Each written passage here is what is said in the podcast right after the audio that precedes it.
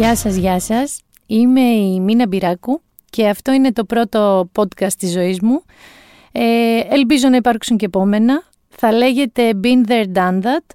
Στην πραγματικότητα είναι μια εβδομάδα περίπου στη ζωή μου με πράγματα που μπορεί να αφορούν και τη δική σας, μπορεί και όχι.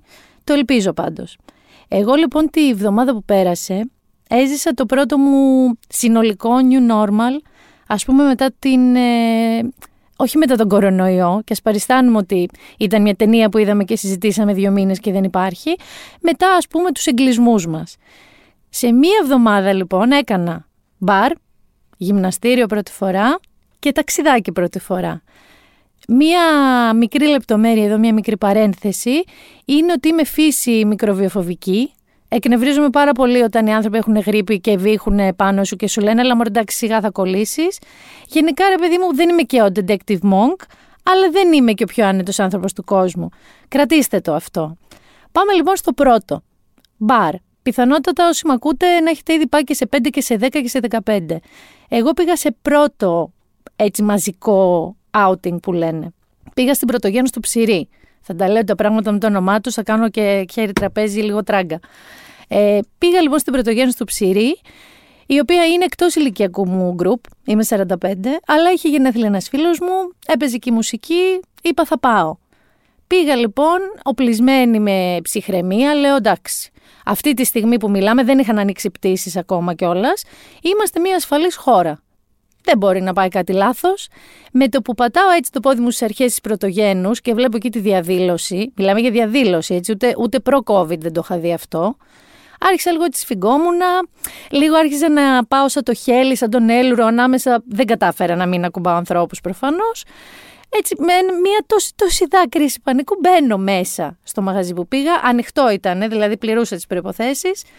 Μπαίνω λοιπόν μέσα, κάθομαι σε μια γωνία τελείως Παίρνω εκεί ένα ποτό. Βλέπω ότι ο μπάρμαν δεν φοράει γάντια, αλλά και να φόραγε χειρότερο θα ήταν. Ούτε μπορεί να αλλάζει γάντια σε κάθε ποτό. Κάθομαι εκεί, περιμένω κάπως τη μοίρα μου. Λέω τα χρόνια πολλά μου. Δείχνω έτσι λίγη ενθουσιασμό, χαρά που έχω δει ανθρώπους, αλλά με το που με πλησιάζει κάποιος λέω δεν φιλιέμαι, συγγνώμη. Κάποια στιγμή πρέπει κάποιος να μου μιλήσει και εμένα από την παρέα. Έρχονται και συμβαίνει αυτό που συμβαίνει κανονικά σε ένα μπαρ με δυνατή μουσική. Πλησιάζει ο άλλος τη μούρη σου και φωνάζει. Και όταν φωνάζει, ψεκάζει. Και όταν αρχίζει και ψεκάζει, εγώ αρχίζω και μετράω. Ένας κορονοϊός, δύο κορονοϊοί. Σαν το ρόστο φιλεράκι με το One Mississippi, του Mississippi. Κάποια στιγμή, κάπου στους 10 κορονοϊούς που έχω μετρήσει, δεν μπορώ άλλο και αρχίζω και βγαίνω προς την έξοδο σε ήπιο πανικό και μάλιστα έχω στο μυαλό μου, δεν ξέρω αν τον είδατε, έναν τηλεευαγγελιστή στην Αμερική, τον Γκένεθ Κόπλαντ, ο οποίος βγήκε και άρχισε και έφτιανε στο μικρόφωνο του και φώναζε ε, Σου πετάω την οργή του Θεού, τον αέρα του Θεού, κορονοϊέ, φύγε, φύγε. Θα τα ακούσετε αμέσως τώρα. COVID-19! COVID-19! I blow the wind of God, the wind of God on you. On you. You are destroyed forever. You are, you are destroyed forever. And you'll never be back. And you'll never be back. Και αυτή ας πούμε ήταν η πρώτη μου έξοδος γιατί εννοείται ότι με ελαφρά πηδηματάκια πήγα στην αρχή της πρωτογένους, βγήκα στην Αθηνάς και είπα εντάξει, όχι, δεν το έχουμε ακόμα. Δεν το έχουμε. Δεν έχω ξαναπάει σε μπαρ, αν αυτό σας λέει κάτι. Θα πάω προφανώς αναγκαστικά αλλά δεν νομίζω ότι θα χωθώ με κόσμο αυτό. Μη φωνάζετε στη μούρη μου, σας το λέω, το λέω στους φίλους μου. Αν θέλετε να πούμε κάτι, ελάτε να βγούμε έξω. Τελειώνω λοιπόν με το μπαρ, ανοίγουν τα γυμναστήρια και κακά τα ψέματα, επειδή στους δύο μήνες εγκλισμού δουλεύαμε με έναν, κυρίως τρώγαμε, δεν ξέρω εσείς τι κάνετε, εμείς κυρίως τρώγαμε. Και να ξέρετε ότι ακόμα και αν μαγειρεύεις στο σπίτι σου που λένε είναι πιο υγιεινά, όχι δεν είναι. Είναι μια χαρά παχαίνεις.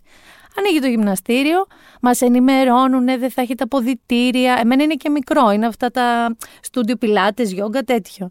Δεν θα έχετε λεποδητήρια, θα έχετε αντισηπτικά παντού. Λέω εντάξει, τα ξέρω και τα παιδιά. Μια χαρά, σοβαροί είμαστε. Πάω λοιπόν. Καταρχάς πρέπει να βάλω αντισηπτικό στο αυτοκίνητο πριν βγω από το αυτοκίνητο, αφού βγήκα από το αυτοκίνητο, όταν έφτασα εκεί στην είσοδο, όταν πήγα στην τουαλέτα να αλλάξω εκεί και μετά και μέσα στην αίθουσα. Καθόμαστε εκεί, δεν υπάρχει air condition. Σωστό, καταρχάς.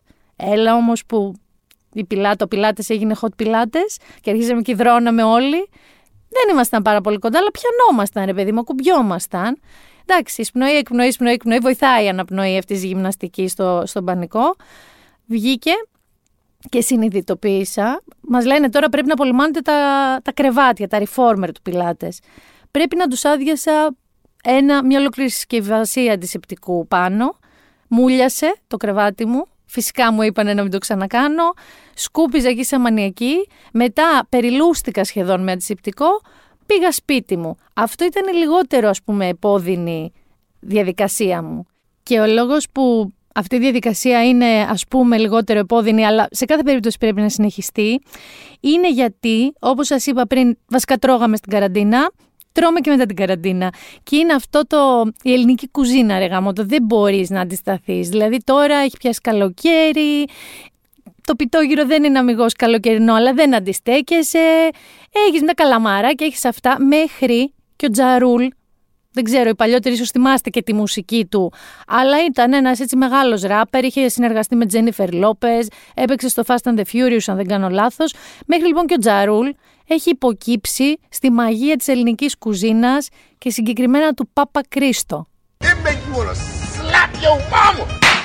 Papa Cristo's got the best mother gyros, gyros you ever ate in your life. So good; Take one, think of You got to have Peters. Peters! Papa Cristo Peters! They got everything. I'm going to just give you a rundown of some of my favorites. They got Taz, Taziki. Oct- oh, hold on. Octopod Tequila. Well, uh, whatever, but it's good. I, I, Avolamano soup, Cava pizza, and they got wine too. I'm telling you, come on down to Papa Cristo. You can't even pronounce the food. It's so good. Octopodakia. Νταντίκι και αυγό λεμόνο σουπ, όπως είπε. Δεν ξέρω πραγματικά ποια μαύρη μοίρα τον έριξε τον Τζαρούλ στο, στο να διαφημίζει τον Πάπα Κρίστο στην Μπίκο Boulevard και να λέει οκταποντακία. Χταπόδια εννοούσε παιδιά, χταποδάκια είναι. Αλλά το νιώθουμε. Έχει τα δίκια του. Δεν παλεύεται η ελληνική κουζίνα. Και πάμε τώρα στο ταξίδι. Το ταξίδι. Είπα ότι ενώ είχαν ανοίξει πτήσεις, θα πάω τώρα που τα νησιά θα είναι άδεια. Διάλεξα την Κίμολο. Πήγαμε γρήγορο. Λέω θα κάτσω κατάστρωμα. Τα γρήγορα ξέρω ότι έχουν ένα τόσο κατάστρωμα πάνω, αυτό τον κύκλο και γύρω-γύρω σκύλους, ανθρώπους που έχουν τους σκύλους και εμένα. Αυτό είχε το κατάστρωμα. Υπήρχε και ένα σκυλί Ναντίν, η οποία επειδή ήταν λέει φοβική με ανθρώπους με σκυλιά, με τα πάντα ήταν φοβική. Ε, Τέσσερις περίπου ώρες που κάναμε να φτάσουμε, γάβγιζε ε, συνέχεια. Όταν λέμε συνέχεια, συνέχεια. Αλλά εγώ νιώθω πάρα πολύ καλά στον αέρα έτσι και δεν μπορεί να με κολλήσει κανείς. Φτάνουμε εκεί. Στο ξενοδοχείο που πάμε είναι όλα μέσα σε νάιλον. Όλα. Τα τηλεκοντρόλ, όλα, όλα είναι μέσα σε νάιλον. Μας λένε ότι δεν επιτρέπεται να μπει καθαρίστρια. Το ακούμε, μια χαρά. Και μετά έπαθα αυτό που είχε πάθει η κυρία στις ειδήσεις στην αρχή του με το βαρύ κορονοϊό, που ήταν στην παραλία όλοι πάνω ένα στον άλλον και είπε σιγά. Καθαρός αέρας είναι, τι να κολλήσουμε εδώ πέρα; Τι να κολλήσουμε; Παθαίνεις λοιπόν αυτό στις διακοπές. Δηλαδή νιώθεις ότι είσαι τώρα σε ένα νησί, καθαρός αέρας, θάλασσα, ήλιος, λίγο χαζεύεις. Οπότε αρχίζεις και δεν παρατηρείς πάρα πάρα πολύ γύρω σου τι γίνεται, μέχρι να ακούσει κάποιον να μιλάει γαλλικά δίπλα σου. Ε, συνέβη αυτό. Συνέβη σε ένα ταβερνάκι, στο Καλαμίτι συγκεκριμένα, εκεί που καθόμασταν αμέριμνοι τρει-τέσσερι παρέες. Χαλαρή, όπως σας είπα, γιατί δεν υπάρχει κορονοϊός στα νησιά και δίπλα στη θάλασσα. Ξαφνικά κάποιος μίλησε λοιπόν γαλλικά και δημιουργήθηκε γύρω του ένα οστικό κύμα. Σχεδόν πετάχτηκαν, σαν να, δεν ξέρω, να ήρθε εσμήνος από σφίκες ή φωτιά να συνέβη. Και σιγά σιγά διακριτικά τραβηχτήκαμε, τραβήξαμε τα τραπέζια. Υπάρχει αυτή η ιδιότυπη φοβία πια. Δηλαδή, ακούς γύρω σου γαλλικά, ισπανικά, ιταλικά, αγγλικά. Εμένα με γαλλικά μου τύχε. Και πραγματικά φοβάσαι. Όλοι είναι δυνάμοι φορείς COVID. Τώρα δεν ξέρω πώς νιώθουν αυτοί οι άνθρωποι. Η αλήθεια είναι ότι είναι πρωτοφανές και για μας και για εκείνους, αλλά απ' την άλλη καταλαβαίνω και τη δική μας αντίδραση. Εντάξει, ψυχραιμία χρειάζεται, την οποία ψυχραιμία δεν κατάφερα να κρατήσω ακριβώς στο ταξίδι της επιστροφής. Στο ταξίδι της επιστροφής έβρεχε. Ήταν τη μέρα που βρέχε. Τώρα τη Δευτέρα, πότε ήταν, που βρέχε πολύ. Και δεν μπορούσα να κάτσω στο κατάστρωμα. Δοκίμασα. Δεν γινότανε. Και λέω εντάξει, με τη μάσκα μου να πω ότι στο καράβι, στην είσοδο σου ζητάνε και το χαρτί που λες μόνος σου ότι δεν έχεις κορονοϊό, αλλά σε θερμομετρούν με αυτό το μικρό όπλο εκεί πέρα και σε υποχρεώνουν να βάλεις μάσκα. Άρα μέχρι εδώ λες, εντάξει γίνεται μια σοβαρή δουλειά. Μπαίνουμε λοιπόν μέσα, καθόμαστε, είχαμε να πάρουμε και άλλο κόσμο μετά από Σέριφο και Σύφνο. Λοιπόν κάπου στη Σέριφο μπαίνει μια οικογένεια και έχει ένα παιδί τον Ιάσονα. Τεσσάρων, πέντε. Τα άλλα παιδιά της παρέας φοράνε μασκούλες, τα έχουν παρκάρει γονείς με iPad, κλασικά, όλα καλά. Ο Ιάσονας δεν το είχε πάρα πολύ. Δεν φόραγε τη μάσκα του, εντάξει, λέμε παιδάκι. Εγώ την περίοδο του κορονοϊού τα παιδάκια τα βλέπα όλα σαν τον Ντέμιαν. Γιατί θυμάστε ότι είχαν πει ότι αρρωσταίνουν και είναι ασυμπτωματικά, αλλά κολλάνε σαν διάολοι μικροί. Ε, ο Ιάσονας, λέω, είναι μακριά μου. Παιδιά και αρχίζει ο Ιάσονας και βύχει. Βύχει σαν γέρος ναυτικός εκεί στη, στο πλοίο, στη γέφυρα του πλοίου, βύχει σαν κάτι παλιές ταινίες που βλέπαμε φυματιός, βύχει, όχι αστεία, όχι ξερόβιχα. Ε, και παθαίνω ιστερία, αλλά λέω τώρα μη γίνεις η Κάρεν, μη σηκωθείς και φωνάζεις τη μάνα του γιατί δεν του φοράς μάσκα. Το λέει όμως ένας κύριος. Της λέει το παιδάκι βύχει. Του λέει μαμά, ε τι να κάνει, παιδί είναι βύχη. Της λέει δεν είναι απάντηση αυτή η κυρία μου. Τι, τι παιδί είναι βύχη; Φορέστε του μια μάσκα. Του λέει δεν θέλει.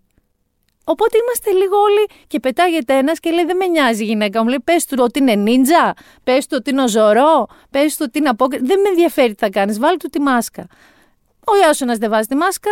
Εγώ βγαίνω στο κατάστρωμα, βρέχομαι μέσα στη μαύρη νύχτα για την τάξη. Οπότε θέλω να σας πω, με όλο αυτό που σας λέω αυτή τη στιγμή, είναι ότι το new normal είναι πώς το βιώνει κανείς. Στην πραγματικότητα, δεν θα σταματήσουμε να ζούμε κανονικά αν μέναμε χωρίς να ανοίξουν οι πτήσεις, θα νιώθαμε όλοι πιο ασφαλείς. Αυτό είναι αλήθεια. Αυτό δεν θα γίνει.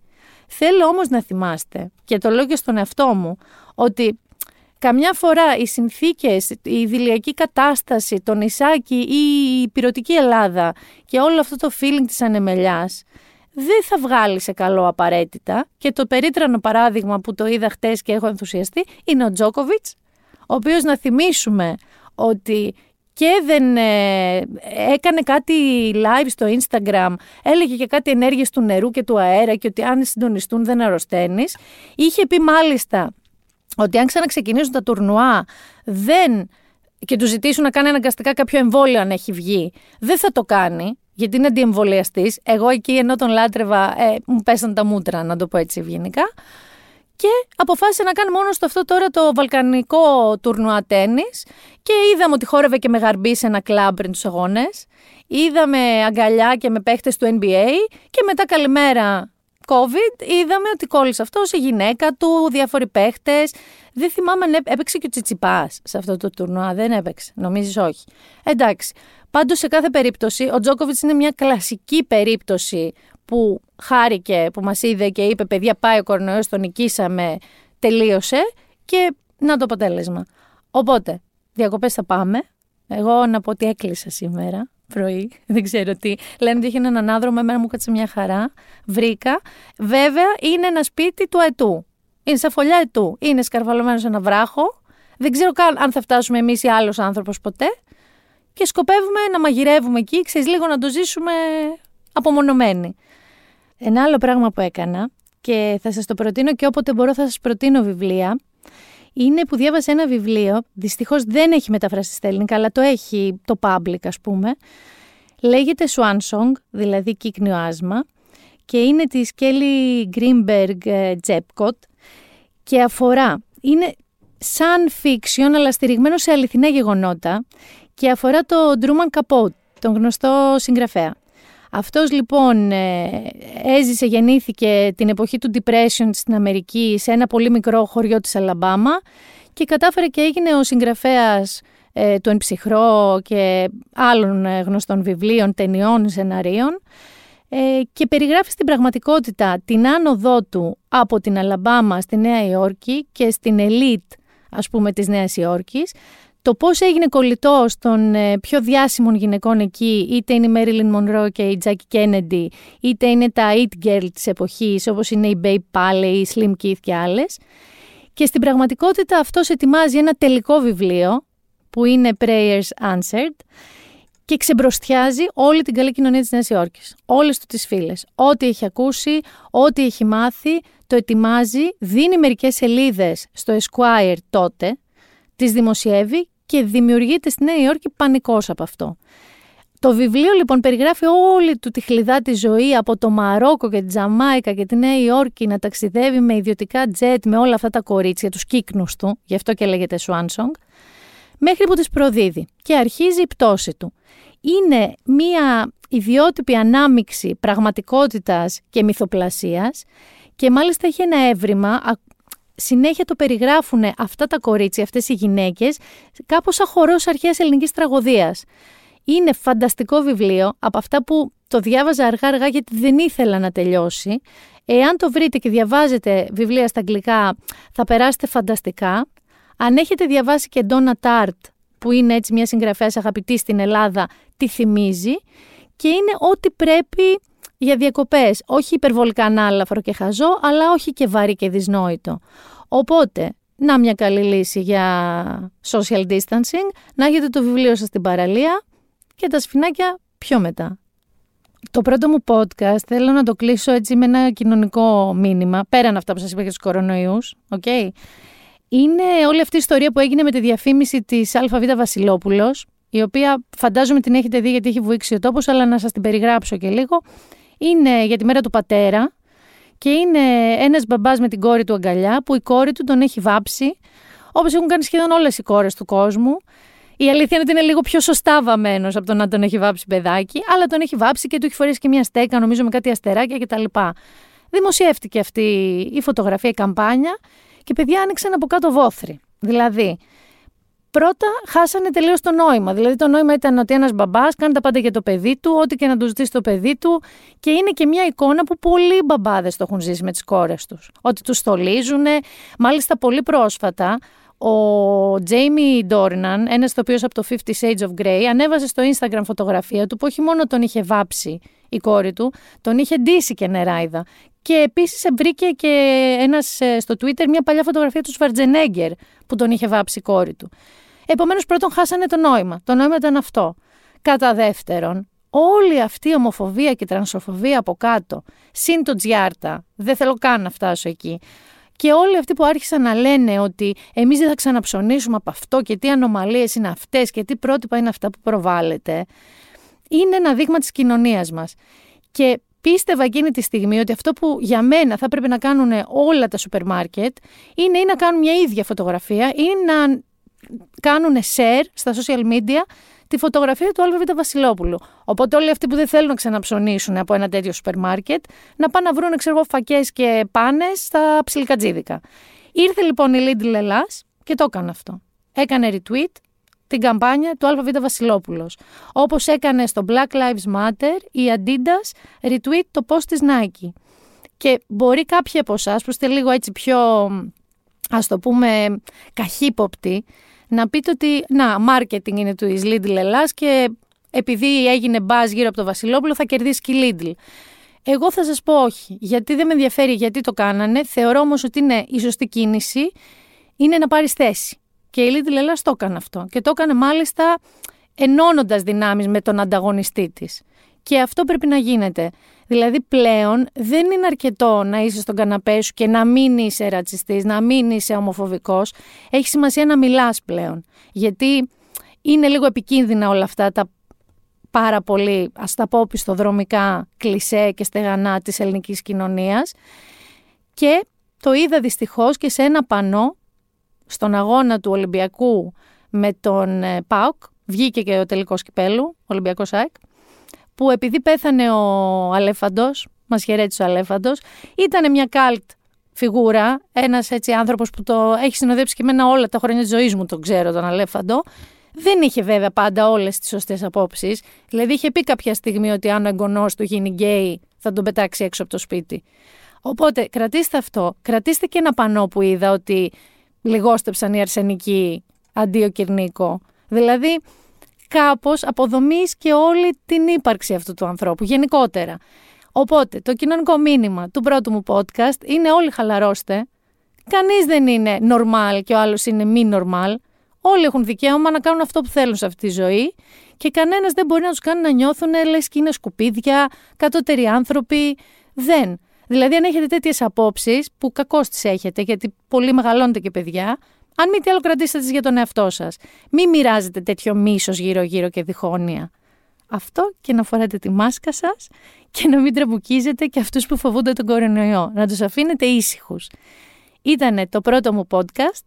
Been there, done that. Κάθε εβδομάδα θα κάνουμε μια βόλτα σε πράγματα που είδα, έζησα, άκουσα, μου κάνανε εντύπωση καλή ή κακή. Είμαι η Μίνα Μπυράκου Ραντεβού την άλλη εβδομάδα.